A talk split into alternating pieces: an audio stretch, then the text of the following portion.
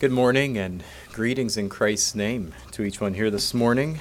I want to welcome each one here and just God bless you, each one, for being here this morning and for the desire to, to look into God's Word, to, um, to worship together, and to, um, to grow together. This morning I've titled the message A Maturing Church Body. And you can go ahead and turn to Ephesians chapter 4. I want to look at the first half of the chapter this morning, the first 16 verses.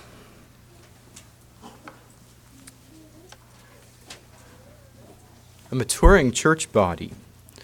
We are a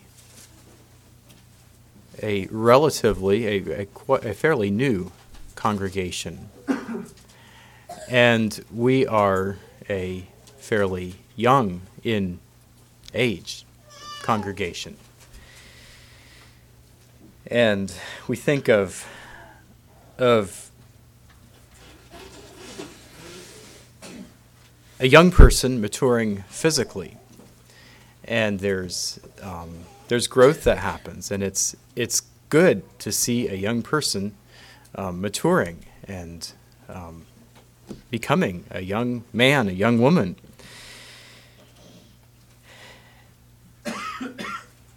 It's also a blessing to see a Christian maturing. And that is a, I'm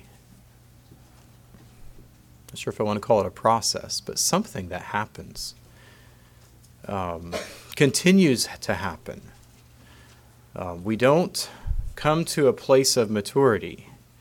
look at some of the older ones here, see if they agree with me. But we don't come to a place of maturity where we're done and we're, we're ready to quit maturing.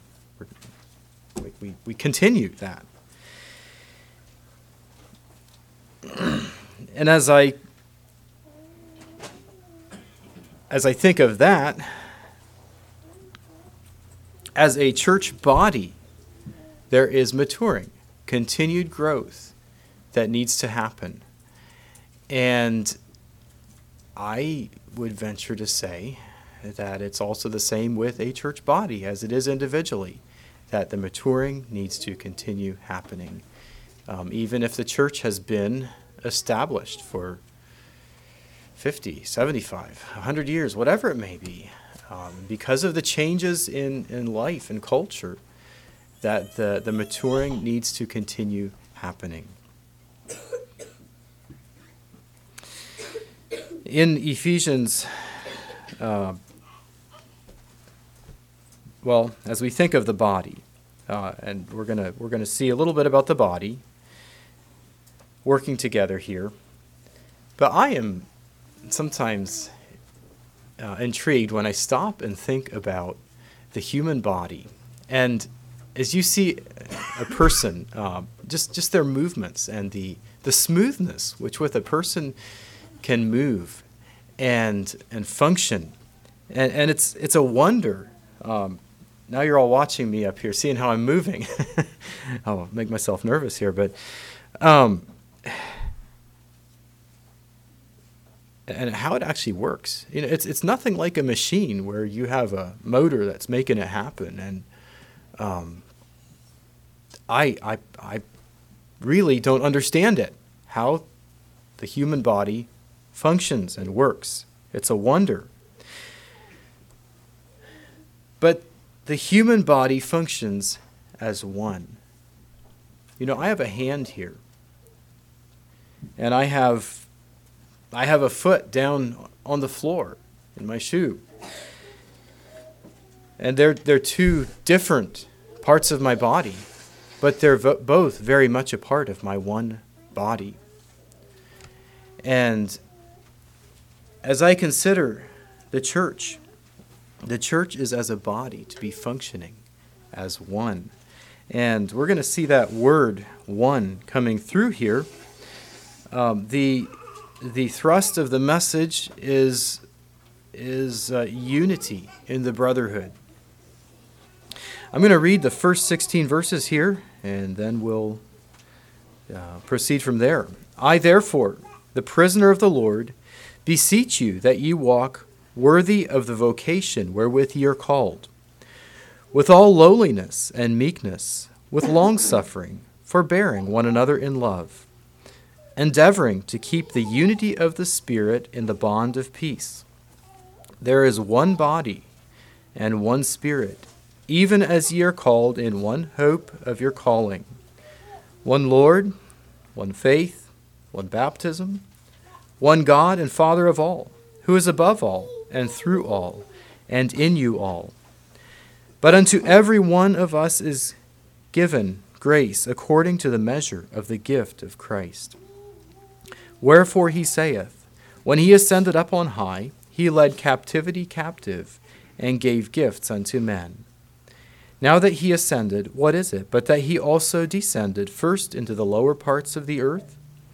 He that descended is the same also that ascended up far above all heavens, that he might fill all things. And he gave some apostles, and some prophets, and some evangelists, and some pastors and teachers, for the perfecting of the saints, for the work of the ministry, for the edifying of the body of Christ, till we all come in the unity of the faith and of the knowledge of the Son of God, unto a perfect man, unto the measure of the stature of the fullness of Christ that we henceforth be no more children tossed to and fro, and carried about with every wind of doctrine, by the sleight of men and cunning craftiness, whereby they lie in wait to deceive. But speaking the truth in love, may grow up into him in all things which is the head, even Christ, from whom the whole body, fitly joined together and compacted by that which every joint supplieth, according to the effectual working in the measure of every part, maketh increase of the body unto the edifying of itself in love.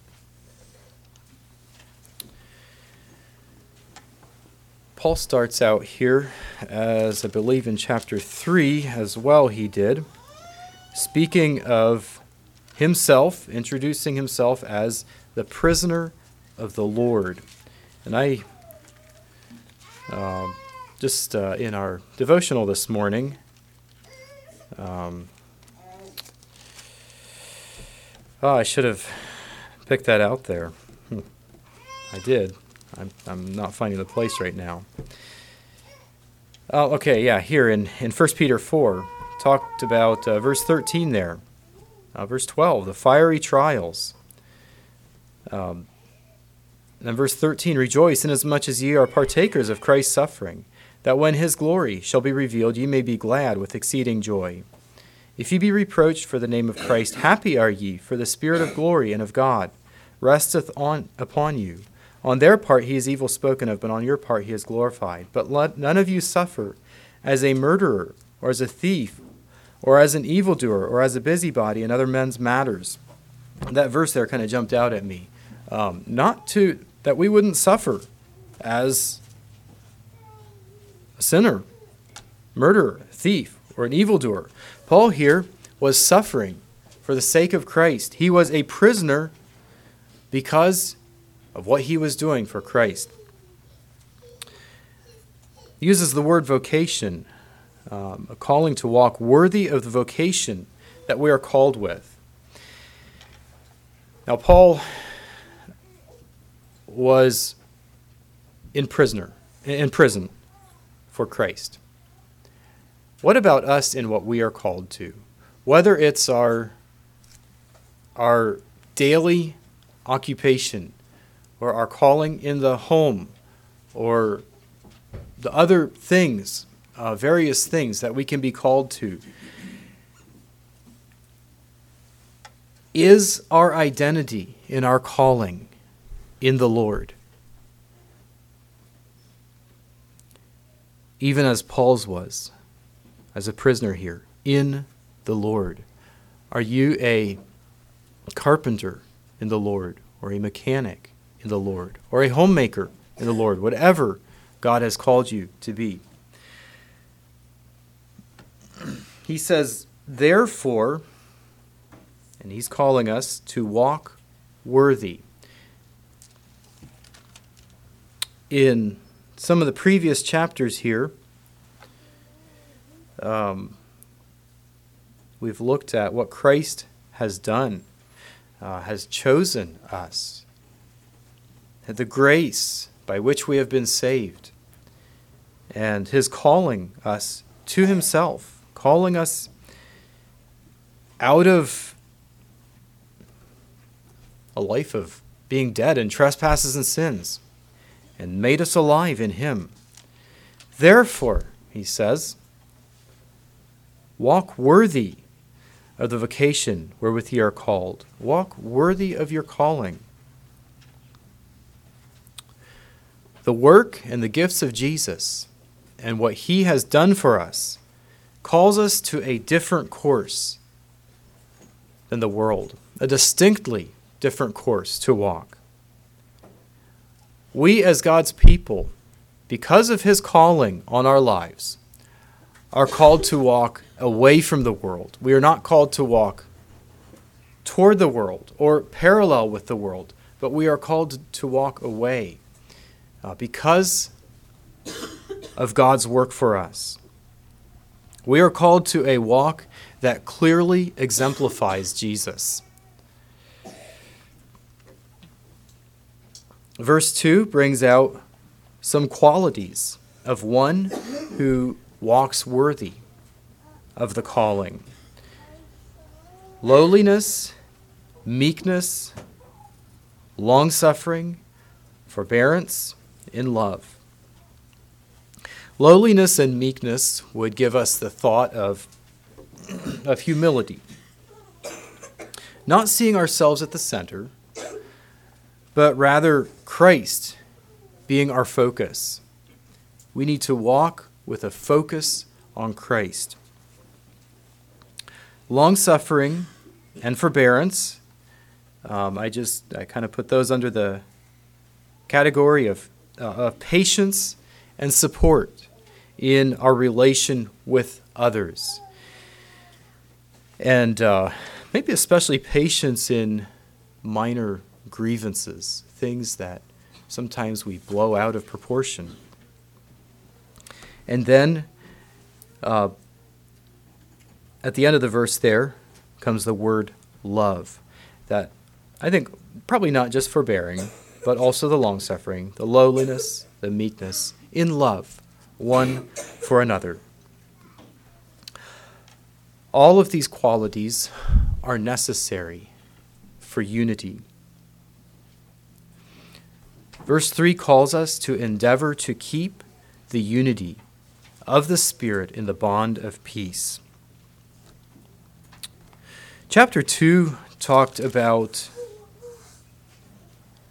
the Jews and the Gentiles being brought together in one.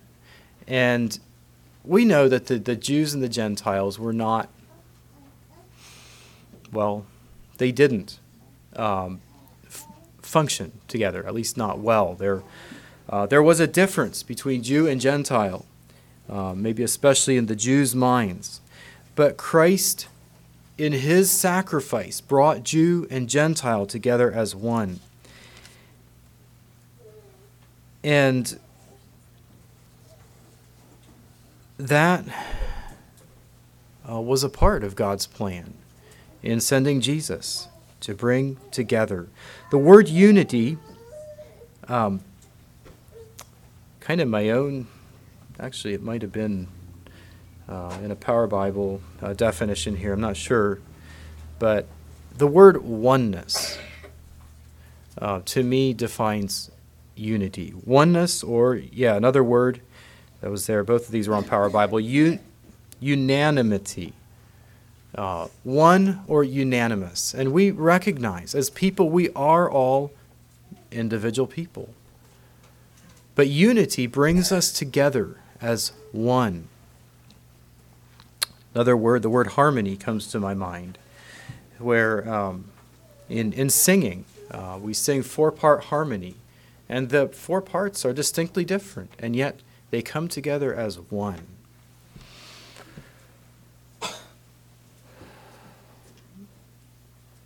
unity here, it says, it calls it the unity of the Spirit, a oneness and affection that comes with the Holy Spirit. We all come from families, and we enjoy, I hope, enjoy being with our families. Um, and I, I think, I trust we enjoy being with our families right now, that present, but we also think of extended families. Um, and we, we, there's an affection that we have. Why? Because we're family. Um, there, there's just a bond that's there because, because of our um, who we are. We identify with each other. Here, the unity, he says, is of the Spirit. Now, if you note, it says to keep the unity of the Spirit. Keep the unity of the Spirit. He's not asking us to, to build up the unity of the Spirit, but to keep it. And indicating here that through the Spirit we are given unity. And as I was thinking of that, when a person comes to Christ, they want to identify with God's people. That's a part of that unity that comes through the Spirit. What he's saying here is we need to keep, or could we say, guard our unity. The word endeavor there, endeavor to keep the unity, would denote a conscious effort to keep or to guard the unity. Endeavoring means that we are working for something, we are putting forth effort. We need to endeavor to keep the unity of the Spirit. Uh, I have three things down here, and you could probably, uh, I'm sure it's, you could go further with it. But one, because we all come with differences. So we come first with unity in Christ, but we find our differences as we relate to one another. And unfortunately, with our differences, at times we magnify them. Another reason we need to endeavor is because we all struggle with verse 2 with lowliness and meekness, long suffering, forbearing one another in love. And one more reason that I have here that we need to endeavor to keep the unity is because Satan hates unity in Christ. Satan hates to see a unified brotherhood.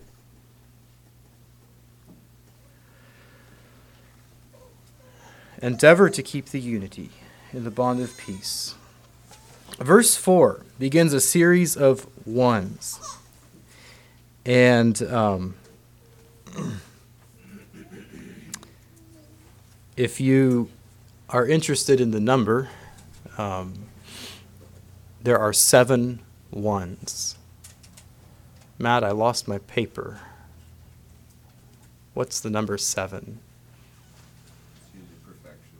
Okay. No. Okay. Number of perfection or completeness. So kind of, I um, took interest in that, the fact that there are seven ones here. One, Lord, he begins. I'm sorry. One body, verse 4. One body. When Jesus returns, he is coming for one bride. He is not coming for many brides, he's coming for one bride. John chapter 17. Uh, I'd like to read a few verses there out of the high priestly prayer, where Christ is praying for unity, for oneness. John 17, verse 11 says, Jesus speaking, Jesus praying to his Father, says, And now I am no more in the world, but these are in the world, and I come to thee. Holy Father, keep through thine own name those whom thou hast given me, that they may be one as we are. Then we're going to jump over to verse 21 to 23 that they all may be one, as thou, Father, art in me, and I in thee, that they also may be one in us, that the world may believe that thou hast sent me. And the glory which thou gavest me, I have given them, that they may be one, even as we are one. I in them, and thou in me, that they may be made perfect in one that the world may know that thou hast sent me and hast loved them as thou hast loved me. Jesus is praying fervently to the Father here for a oneness. It's not just one time that he states this in his passage. And he says that they may be one in us, one, unified in God the Father and God the Son. And then it says that the world may believe that thou hast sent me. The oneness of the body is a testimony of Christ to the world.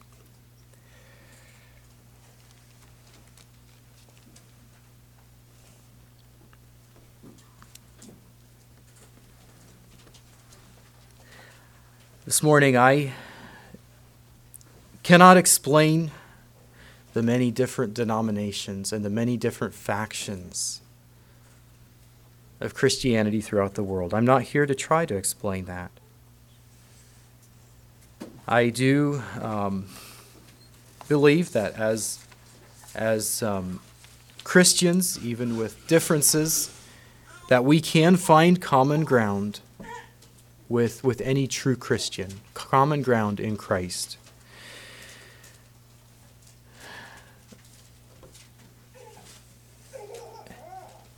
But what I do know and believe, firmly believe here, is that God calls his bride to oneness. And in that, he calls the local church to a bonded oneness, a bonded unity. One body, the next one is one spirit. Also in verse 4, there is one spirit.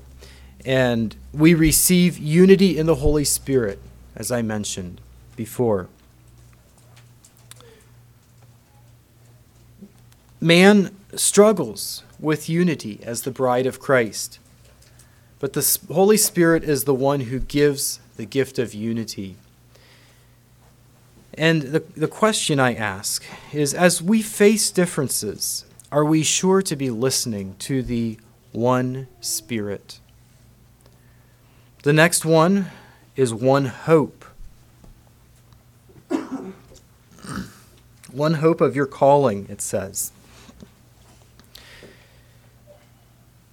We have a hope to look forward to in the future, the hope of eternity. And in the first chapter of Ephesians here, verse 13 says, In whom ye also trusted, after that ye heard the word of truth, the gospel of your salvation, in whom also, after that ye believed, ye were sealed with that Holy Spirit of promise, which is the earnest of our inheritance until the redemption of the purchased possession, unto the praise of his glory. Sealed with that Holy Spirit of promise who is the earnest of the expectation or the hope of eternity with God, a united hope.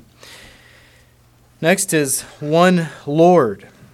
our profession and life with Christ as Lord of our lives is foundational in the Christian life. One Lord.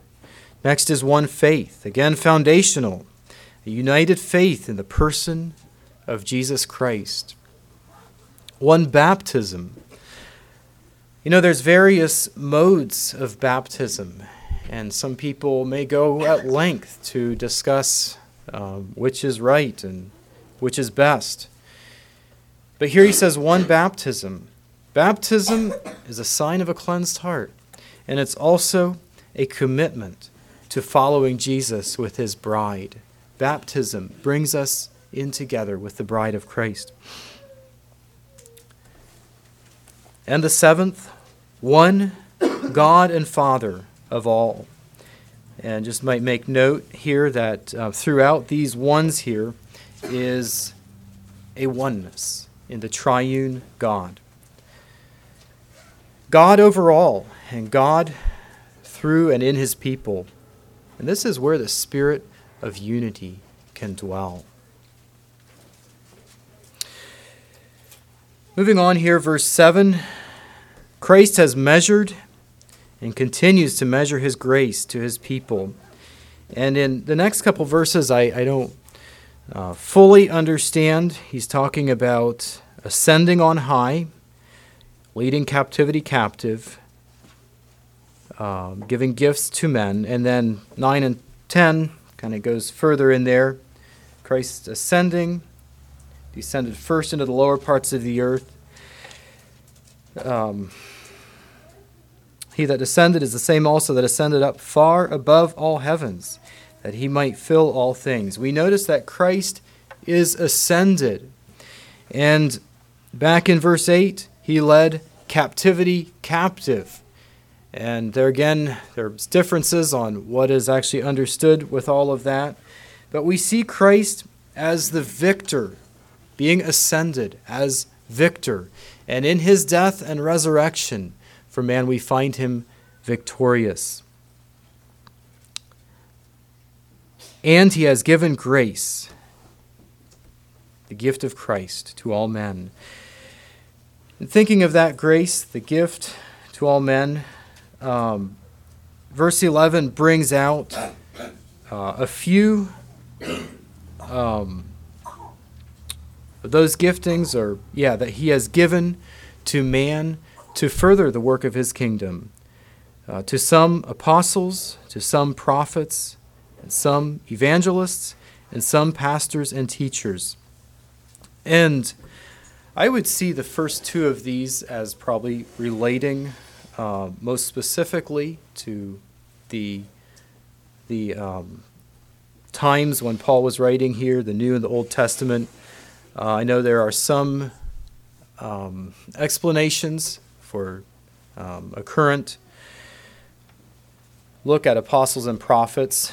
Uh, apostles would have been New Testament witnesses of, witnesses of Christ who were then sent forth with the gospel. Um, the prophets, Vines would say, a proclaimer of a divine message. And we think of a prophet as foretelling. And those uh, likely referring to the Old Testament prophets, but could have come into the New Testament as well. And then the next one, evangelist, again from Vines, a messenger of good, a messenger carrying the gospel. And then pastors and teachers would be shepherds and teachers of the truth. And um, the last three I would see as carrying over to, to our time now. But he gives, as he goes on, the purpose for these gifts that he has given to man.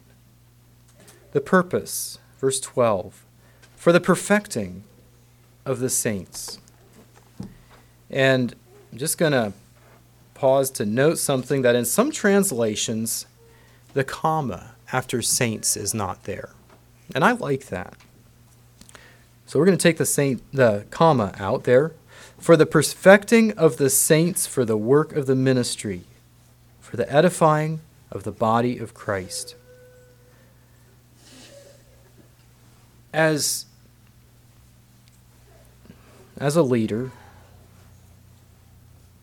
and looking at the calling and the purpose of leadership, it's humbling and it makes me feel small and needy for the perfecting of the saints.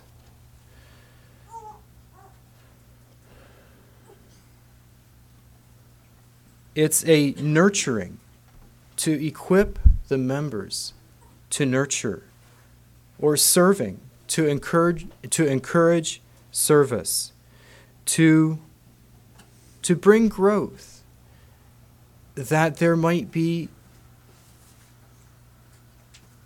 that there might be um, a work of ministry within and among the members. And all that, in the end of the verse, to edify the body. Brothers and sisters, the call, the responsibility is to each one of us to edify, to build up, to minister to one another.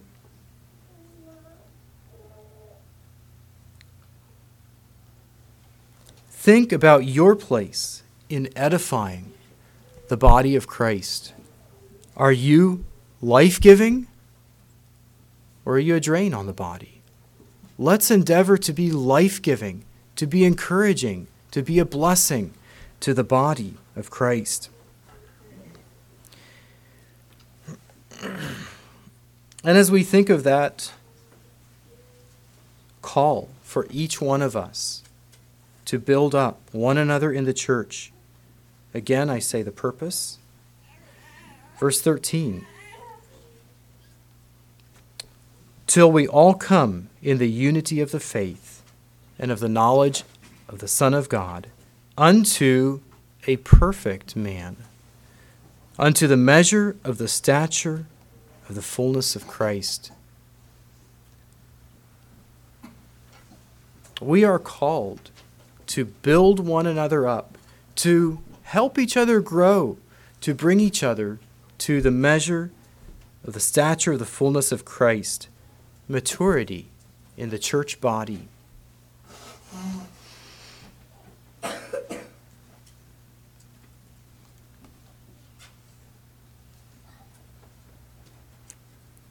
As we mature, we are prepared to sort out the winds of doctrine.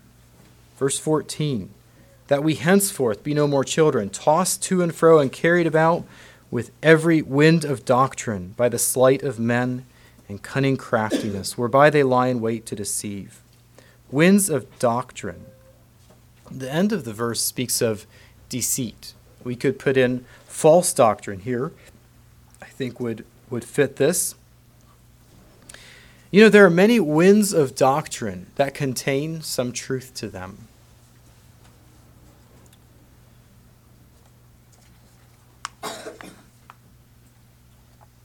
But is the truth in context? Is it looking at other truths as well?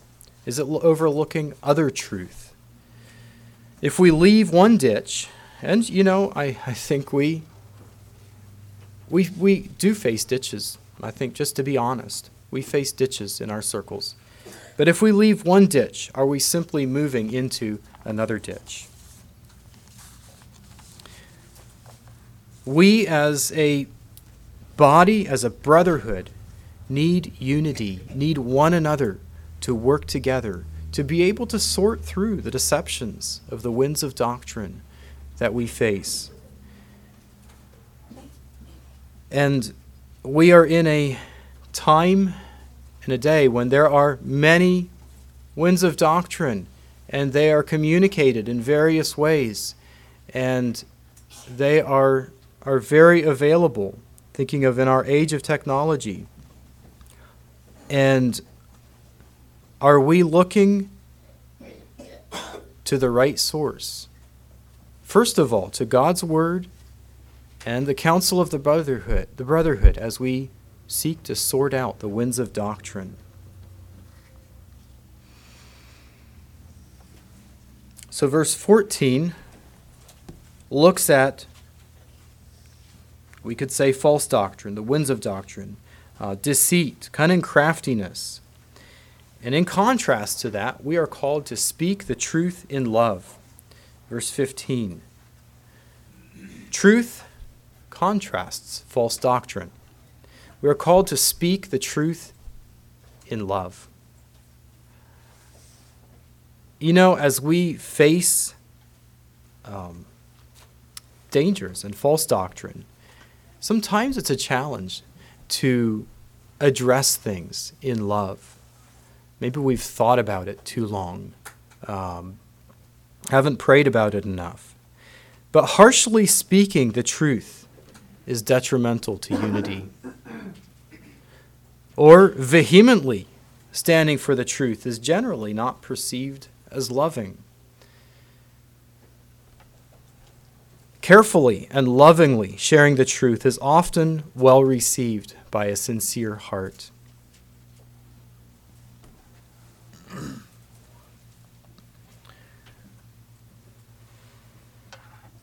Maintaining the truth in love edifies the body, the body that has Christ as its head. And verse 16 uh, brings out there um, the body. So it says, it ends up in verse 15 uh, about growing up in, in Him in all things, which is the head, even Christ. Christ is the head of the body. And it talks in verse 15, verse 16 about the body being fitly and firmly joined together. And I talked about a, a, the physical body being one. And you could liken that to unity. And as I think of, of my body, or any body really, we have a forearm and we have an upper arm. And that forearm and upper arm are connected by a joint. Now, sometimes people may have joints that are weak. Uh, maybe there's pain in the joint. And it's they can't get as much done as if they have a good strong joint. So, physical joints bring separate parts together, and a body that is joined well together can be very effective. You know, your your hand can lift a lot of weight. It can get a lot of work done if your elbow joint is working well, as well as the other joints. There's many joints. And as I think of working together in the church, you know, you may be a forearm, you may be an upper arm, but you need we need to be joined together with good, solid joints. The Holy Spirit um, empowering us with that unity and that ability to work together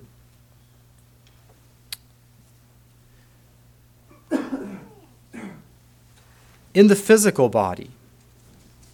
And this is going, um, it's just absolutely amazing. But in the physical body, we do not even lift a finger without an order from the head. And, and so often we don't even think about it.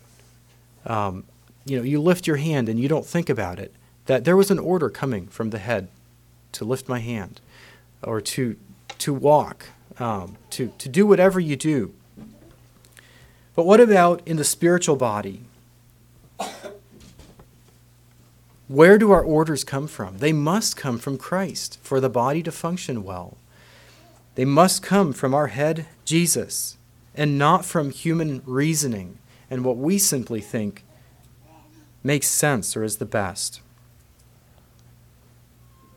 Unity comes from God. It's not something that we can make happen. It comes from God. It's something for us to keep, to protect. The biggest detriment to unity is myself. What if every person in our congregation would look around and say, What can I give to this group? How can I serve the body the most effectively? How would that affect our unity?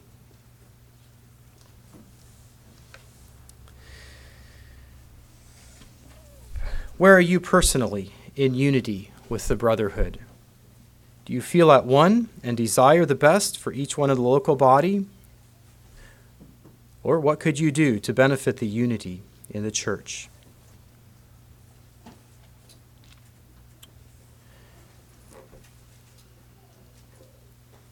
Question was raised, or the thought was given about us glorifying God and how small we feel in doing that. Unity in the church is an aspect of God showing his glory through his people. As his people in humility exalt God, as we show patience in forbearance and longsuffering, and as we love as Christ loved. When people see a body of people harmoniously working together, they see a wonder that's beyond man. They see something that only can happen through the work of God. This morning, I trust that it is, I know, it's each one of our desire to work to keep the unity of the Spirit. It's something that each one of us desires, and I believe that we will do, we will be committed to unity within the brotherhood. And Brothers and sisters, my desire is that as we work together as a brotherhood, that we would be a clear portrayal, that we could be a blessing to the world around, and not taking the glory to ourselves. There is no glory for ourselves, but for God in, in a body that is working together. Let's kneel together.